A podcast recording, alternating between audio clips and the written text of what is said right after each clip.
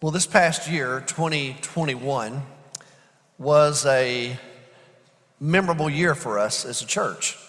It uh, was our 150th anniversary. Our theme was a journey of faith. And as we said, that theme really captured the essence of what it's been like here at First Baptist Arlington for all these years. It's really been a journey of faith. We we completed most of the Blessing the Generations work. We still have just a little bit of work that we're doing, but we're almost done. We're able to move back into our facilities, and it really was a, a monumental year for us. And so now we've, we've turned the page of the calendar, and it's 2022. And our theme for 2022 is re. And we've just put dot, dot, dot. And the imagery is we just want to re everything. So we have divided our church year liturgically at First Baptist into eight different seasons. And we're going to look at these various re words, concepts that are communicated by these re words. You may remember when I was away on study leave in July, as I was preparing and praying, that's, that's when it came to me that that's what we needed to do in 2022 was focus on just a time of renewal and, and revival. And, and I just started writing down all of the re words and been, began doing a bunch of research on the words in the scripture that begin with that prefix. And I came across this little book, um, Restoring All Things God's Audacious Plan to Change the World Through Everyday People. I'd never seen this book before, but it was fascinating to me when I, when I, I read a review of it. Uh, I was encouraged to pick it up, and so I went ahead and ordered it. And to my surprise, the introduction is entitled God Loveth Re Words. And the whole introductory section is on the re words in the scripture. So it has become a companion of mine as I have been studying and praying and preparing for 2022. So, next season is going to be the Easter season, and our theme is going to be redeem. And then we're going to do reconcile and recreate and rejoice and rededicate and reclaim and remember. That's, that's our journey for 2022. But for the winter, which begins for us today, our theme is reflect. And that's really what I want to challenge us to do, is to reflect reflect. The um, discipline guides, the spiritual discipline guides, is going to guide you through a season of reflection. And I want us to do that together. Now, our daily Bible readings for the two months ahead of us are going to all be in the Psalms. And so, what we're going to do together as a church is we're going to explore together the history, the beauty, and the richness of the Psalms. And I'm looking forward to sharing this time with you.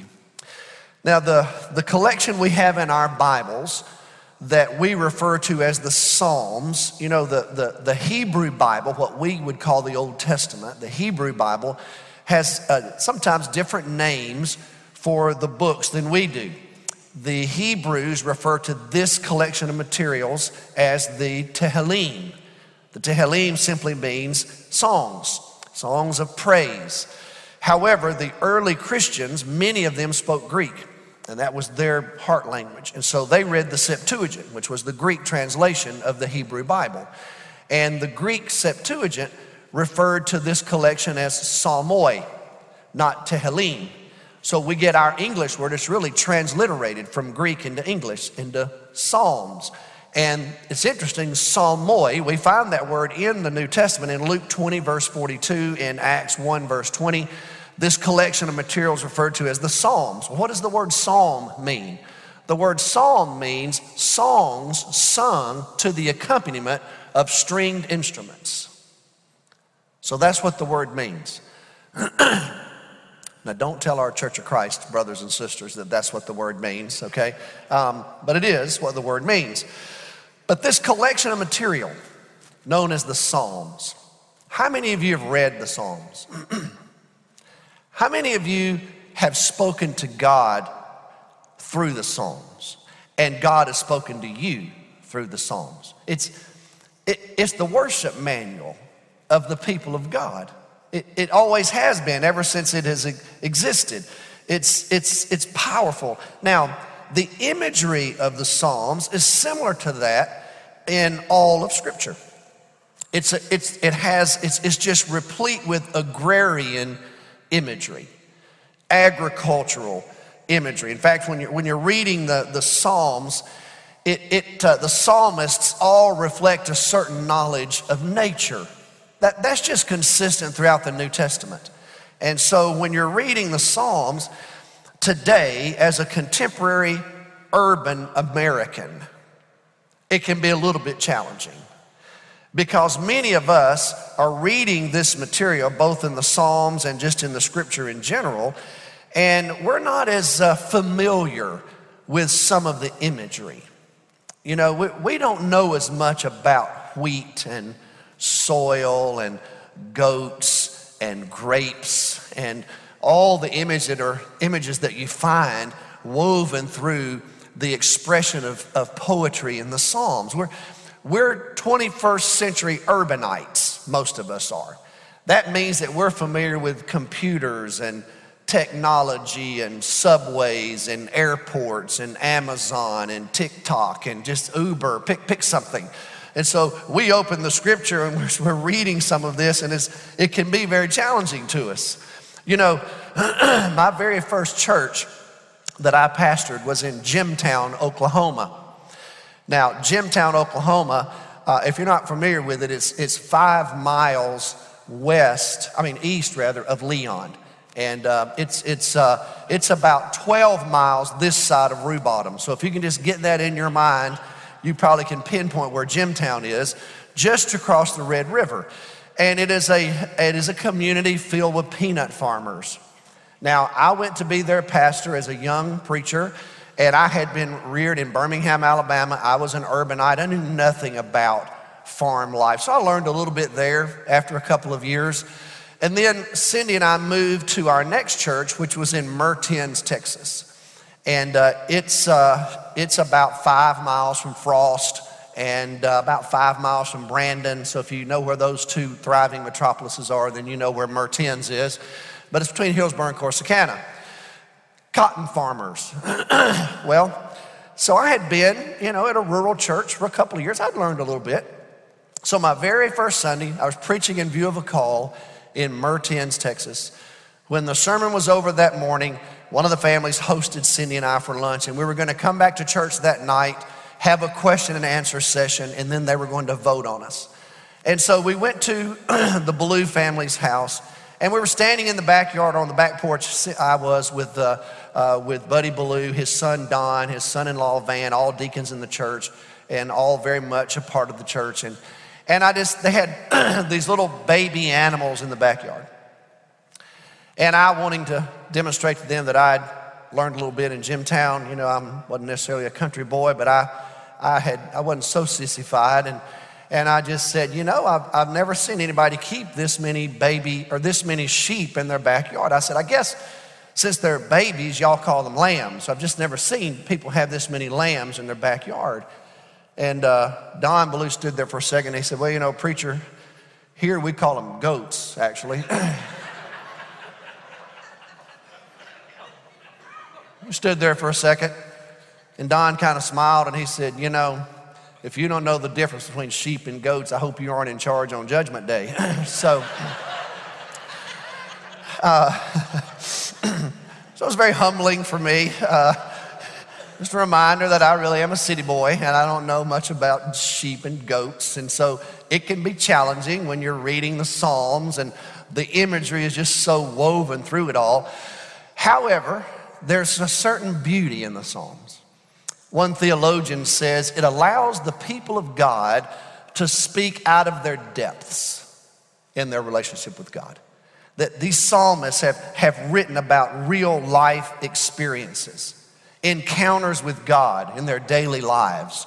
And they paint this picture of having this relationship with God and sharing life with God. So it's, it's no wonder that the Psalms have endeared themselves to us. Now, when you're, when you're studying the Psalms, you'll notice that the, the collection is now in five different sections.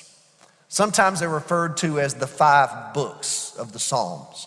And when you come to the end of each section, there's a brief doxology, a brief expression of praise to let you know you've ended this particular section. So, so let me just show you what I mean by that. If, you, if you'll just flip over to Psalm 41, Psalm 41 ends the first section of collection of Psalms. And so if you look at Psalm 41, verse 13, it says, Praise be to the God, to the Lord, the God of Israel, from everlasting to everlasting. Amen and amen. Then you'll notice right underneath that it says, Book 2. So you've, you've completed the first section of the Psalms. There's a brief doxology, then you begin the next section. You'll notice similarly, if you were to skip over to Psalm 72, verse 18, it says, Praise be the, to the Lord God, the God of Israel, who alone does marvelous deeds. Praise be to his glorious name forever. May the whole earth be filled with his glory. Amen and amen. This concludes the prayers of David, the son of Jesse. Then notice right under that, book three. So the Psalms have been placed into five books. Now, why do you think that is? what do you think it corresponds to? The five books of the law, the Pentateuch. So the, the collectors of the Psalms placed them into five sections, illustrating for us that the book of the law is special to the Jews. Those first five books. And notice how many times you will, you will hear referred to in the Psalms the book of the law. We're supposed to meditate on the law of the Lord. And so the imagery is there for you in these five books, somehow speaking to us about the beauty of the book of law. Now, the first two Psalms are the introduction. In fact, there are some collections that don't even number the first two Psalms because they're just introductory. The first psalm paints an image, it sets the stage. It's a, it's a Psalm 1 person who meditates on the law of the Lord, right? A person who's planted like a tree. We've adopted that imagery here at our church. It's actually printed in the walls of our church if you're new and you don't know that about us. Psalm 2 is a messianic psalm. Over time, the Jews began to look for a new era, an age to come.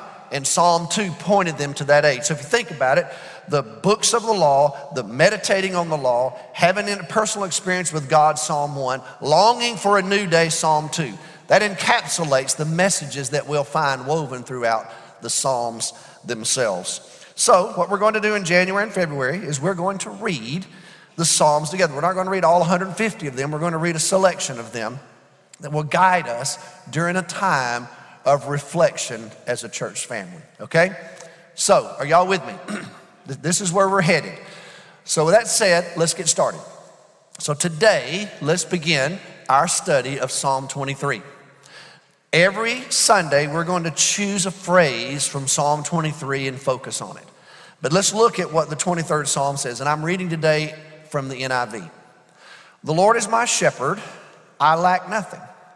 He makes me lie down in green pastures. He leads me beside quiet waters. He refreshes my soul. He guides me along the right paths for His name's sake. Even though I walk through the darkest valley, I will fear no evil, for you are with me. Your rod and your staff, they comfort me. You prepare a table before me in the presence of my enemies. You anoint my head with oil, and my cup overflows. Surely your goodness and love will follow me all the days of my life, and I will dwell in the house of the Lord forever. Now, let's begin with the imagery that's found in this psalm.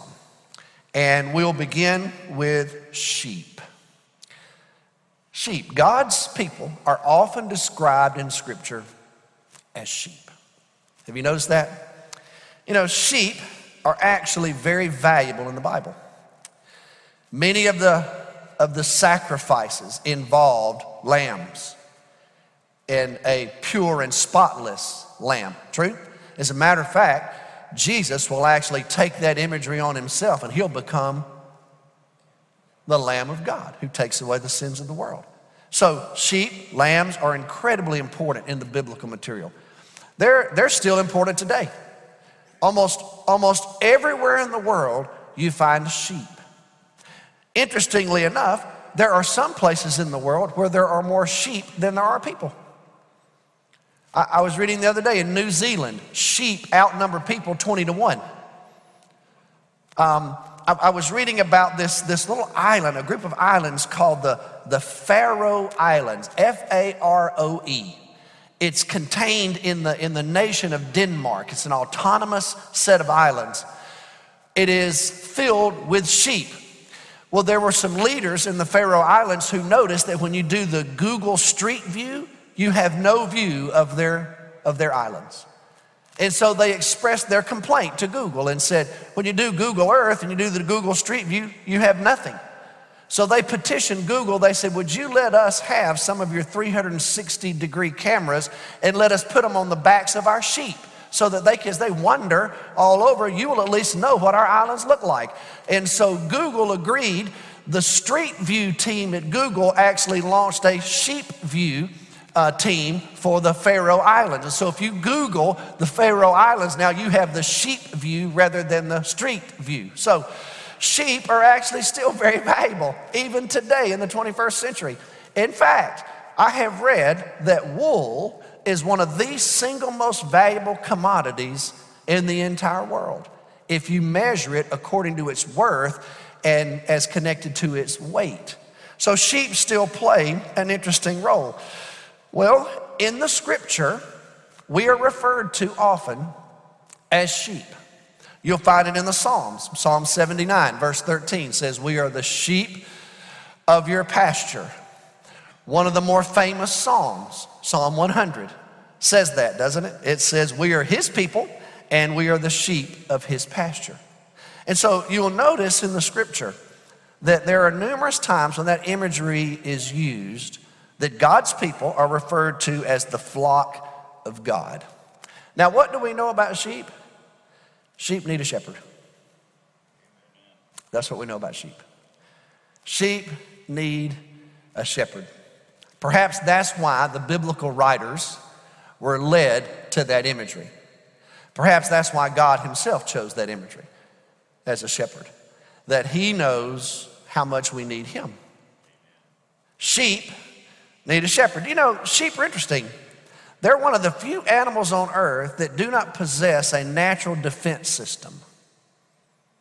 Sheep, in general, cannot defend themselves. They just don't possess that naturally. Now, they can run, but have you ever seen sheep run? You know, they're not the fastest animals, they're not fleet of foot. Um, sheep also are characterized by a herd mentality. Sheep can be easily led sometimes. You know, there are even those who, when, you know, you read in the scripture about a lamb being led to slaughter.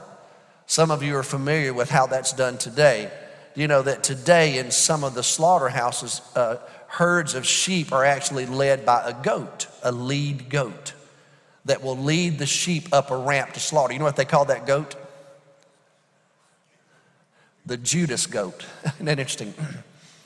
and the sheep will follow. They have this herd mentality. Sheep are prone to wander, they're prone to lose their way. And we find that many times referred to in Scripture. And if, and if they're domesticated, they are incredibly dependent. So this morning, I want you to think about that. That that's the imagery that the Scripture uses about us. We're sheep. Can I give you the good news this morning? Here's the good news I'm a sheep. I need a shepherd. And here's my testimony the Lord is my shepherd, and he is good. Praise his name. There are some great shepherds in the Bible. Um, who's the first shepherd in the Bible? Abel. Abel's the first shepherd in the Bible. You remember Cain and Abel? Cain tilled the land. You remember that story? and, and Abel tended the flocks. So he's the very first shepherd in the scripture. Moses was a very famous shepherd. Now, that wasn't his chosen profession. Remember? He had to go to work for his father in law. Doesn't that sound good to start the new year off? You know, Moses got a job working for his father in law. He was a shepherd in Midian, remember? Um, who's the most famous shepherd in the Old Testament? King David. Well, guess who wrote Psalm 23? King David. Now, this is the mature David who writes the 23rd Psalm. This is not the boy shepherd. This is a man who has lived a good bit of life. This is a man who's experienced God as his shepherd. This is a man who, who has seen a good bit of life already, and he's reflecting back over his life. And he gives this testimony in this beautiful poem in the 23rd Psalm. David's not the first one to refer to God as a shepherd, though. Jacob refers to God as a shepherd. The first time we find it is in Genesis 48 15, where Jacob refers to God as the shepherd of his people. We find it also again in the book of, of, um, of Genesis, Genesis 49, verse 24, where God himself is, re- is revealed as a shepherd. Jesus chose that image, didn't he? Jesus said about himself in the Gospel of John. Jesus said in John 10, verse 11, I am the good shepherd. He said, The sheep know me. I, I know them. They know my voice. He even said he was the, he was the gate to the sheepfold. Jesus had the interesting imagery of, on the one hand, being the Lamb of God, and on the other hand, being the shepherd of God's flock. So it's some beautiful imagery about Jesus. Well, the Psalms, they point us to this shepherd. And the Psalms point us to greater revelation. You know, the New Testament writers, they look back on the Psalms and they embrace this image of Jesus fulfilling this shepherd role in our lives. As a matter of fact, I have in my office, I have several editions of the New Testament. And guess what's also included with my edition of the New Testament? The Psalms. I have several copies of New Testament New Testaments that also have the Psalms included. Well, the, the, in other words, the point that's being made is, is that there's a New Testament understanding of the Psalms, and certainly one of the places where that is most poignant is in our understanding of Jesus being the shepherd. Now, I want you to think about that with me for a moment. If the Lord is our shepherd, what does that say about him? Well, here's what it says about him He's our owner, He's our manager. He's our caretaker. He's our provider. And the imagery is beautiful. It's a personal relationship. You know, shepherds are very personal in how they care for their sheep. He is our guide. He's our physician, is our shepherd. He's our protector. He's our guard. In other words, when this imagery is used in the scripture, there's a word about dependence, there's a word about authority. It means that you're acknowledging your dependence on Him and you're embracing and accepting His authority. Years ago, when I was younger in ministry, somebody gave me a copy of this little book written by Phillip Keller. Any of y'all ever seen that book? It's a shepherd looks at the 23rd Psalm. It's a really sweet analysis of the 23rd Psalm. Phillip Keller was a shepherd in East Africa growing up. And he tells a story in his book about a neighbor of his who was not a very good shepherd. And he said sometimes he would look at his neighbor's pasture and it would be overgrown with weeds and the grass wasn't very good and he didn't take care of his ponds. And he said, Sometimes we had a fence between my property and his property. And he said, My, my pastures were kept green and lush. My, my ponds were kept clean. My, my sheep were anointed medicinally. And he said, every once in a while, we would be out working and we would see my neighbor's sheep peering longingly over the fence toward our pasture. Almost as if those sheep were longing for a better shepherd. Well, here's what I want you to know you have the all time shepherd. He is the Lord, and He is good. He is our shepherd. So here's how I want us to begin 2022. Because, you know, when, you, when you're in, a, in a, a setting like we're in today, where we have so many people who are here on our campus, and we have many, many people now joining us online. A number of them we know, a number of y'all are church members, but we know there are many of you who aren't. And so here's where I want us to begin 2022. I want us to all acknowledge how desperately we need a shepherd. And if you don't know how desperately you need one, oh my goodness. Have you ever tried living life? Have you tried just living? Here's what you'll discover if you don't know it it's a full contact sport. And life is filled with all kinds of challenges, unexpected twists and turns. Your, your whole life can change with one phone call. Your, whole life can change with one test result.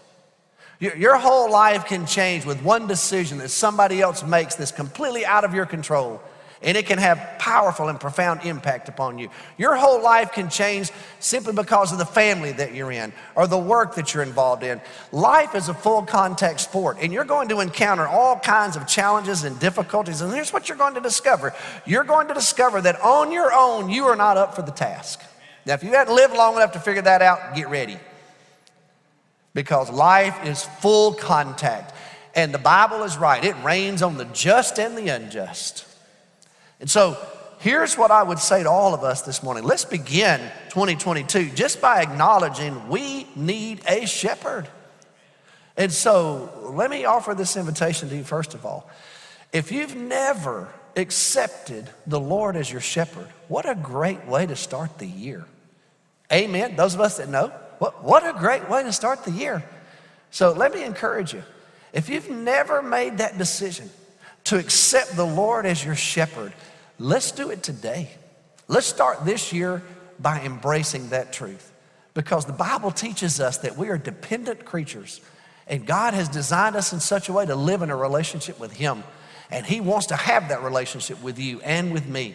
And so, if you've never done that, we want to encourage you to stop today and give full consideration to what it means to accepting the Lord as your shepherd. Notice the language in this psalm the Lord is my shepherd, not just the Lord is a shepherd or the Lord is the shepherd. David's testimony is the Lord is my shepherd.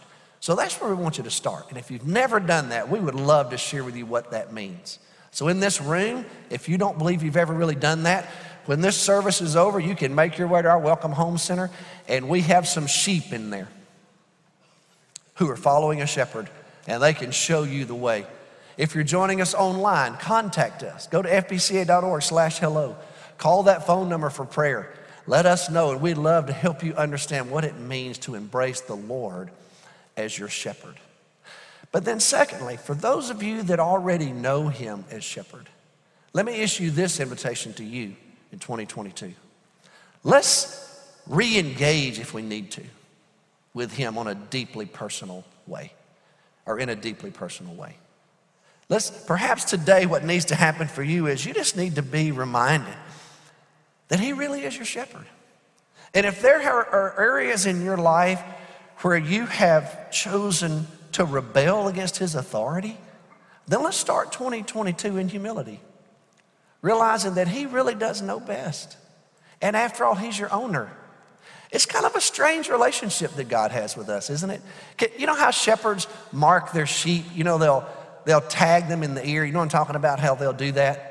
Well, can you imagine if a, if a shepherd had marked his sheep and tagged that sheep, you know, with, with his tag and knows that it belongs to him, and that, that sheep gets lost, and then someone finds that sheep, and that shepherd shows up and finds that sheep in an auction? Wouldn't that be fascinating? And that shepherd say, hey, wait a minute, that, you know, that, that right there, that, that's my sheep. See, he's got my, he's got my tag. And, the, and the, the owner says, man, I don't know anything about that. All I know is if you want that sheep, you got to pay for that sheep. Can you imagine that shepherd paying a price? Are y'all still with me? Can you imagine that sheep, that shepherd paying a price for a sheep that already belongs to him? Come on, y'all. What did God do? God already owns us, and we're lost. And what did He do? He sent Jesus, and He shed His blood so He could buy us back. We're already His in the first place. He's our owner, He's our manager. And guess what? You need Him.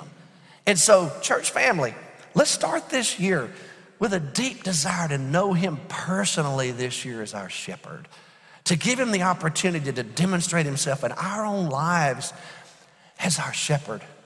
And let's acknowledge Him for who He is and let's embrace Him as we start this year together. And may this declaration be true for all of us. The Lord is my shepherd. In fact, let's just say it together. The Lord is my shepherd. Let's pray together.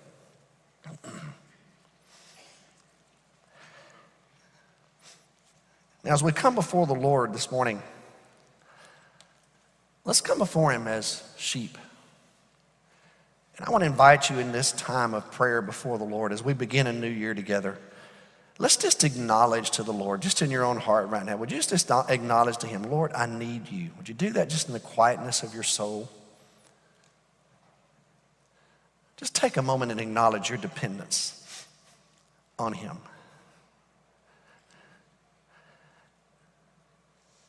And then anew and afresh, express to Him that you accept His role in your life. Just let Him know, Lord, I, I accept your role in my life. Owner, manager, caretaker, provider, guide, physician, protector. Acknowledge him this morning as your personal shepherd.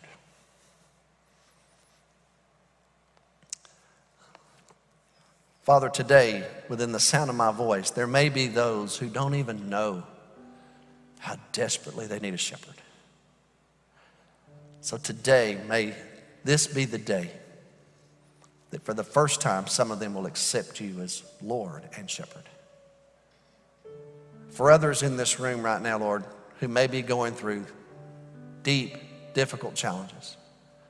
For others who are joining us online today, who are facing difficult days. It's our prayer today, Lord, that each of us would experience you as our good shepherd. May you make yourself known to each one. There's a shepherd who tends, who cares, who intervenes, who protects, who provides.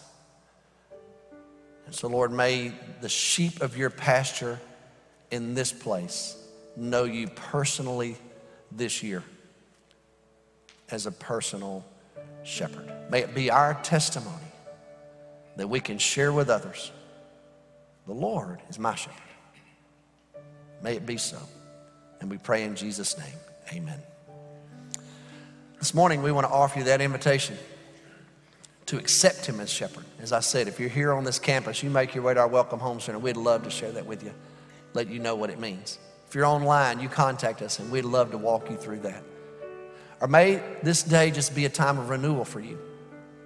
Just renewing that sense of connection with a personal shepherd who always has the kingdom interest in heart.